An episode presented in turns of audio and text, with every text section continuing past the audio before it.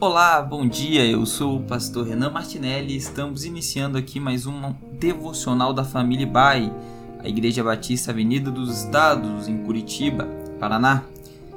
Viemos conversando sobre os nomes de Deus e como os nomes de Deus nos revelam sobre a sua natureza, sobre a sua essência, sobre quem Deus é. Hoje vamos conversar sobre o nome de Jeová Sabaote. Jeová Sabaote, que significa o Senhor dos Exércitos ou o Senhor das Hostes Celestiais.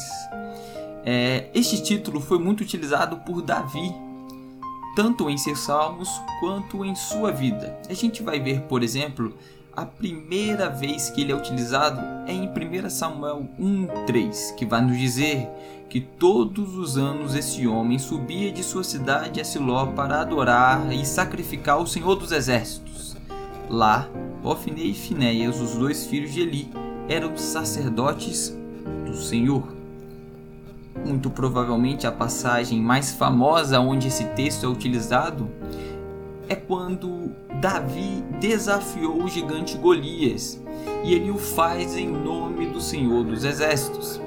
Nós vemos em 1 Samuel 17,45, quando a palavra vai dizer: Davi, porém, disse aos filisteus: Você vem contra mim com espadas, com lança e com dardos, mas eu vou contra você no nome do Senhor dos Exércitos, o Deus dos exércitos de Israel, a quem você desafiou. Jeová Sabaote aponta para o poder de Deus, a onipotência de Deus. É um Deus vencedor, é um Deus que lidera o seu povo para a vitória.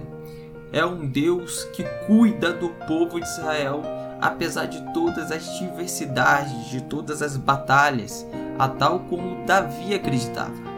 O Senhor dos Exércitos era a principal referência. Também encontramos o termo nos cânticos da vitória entoados por Davi no Salmos 24, por exemplo, no versículo 24, 10.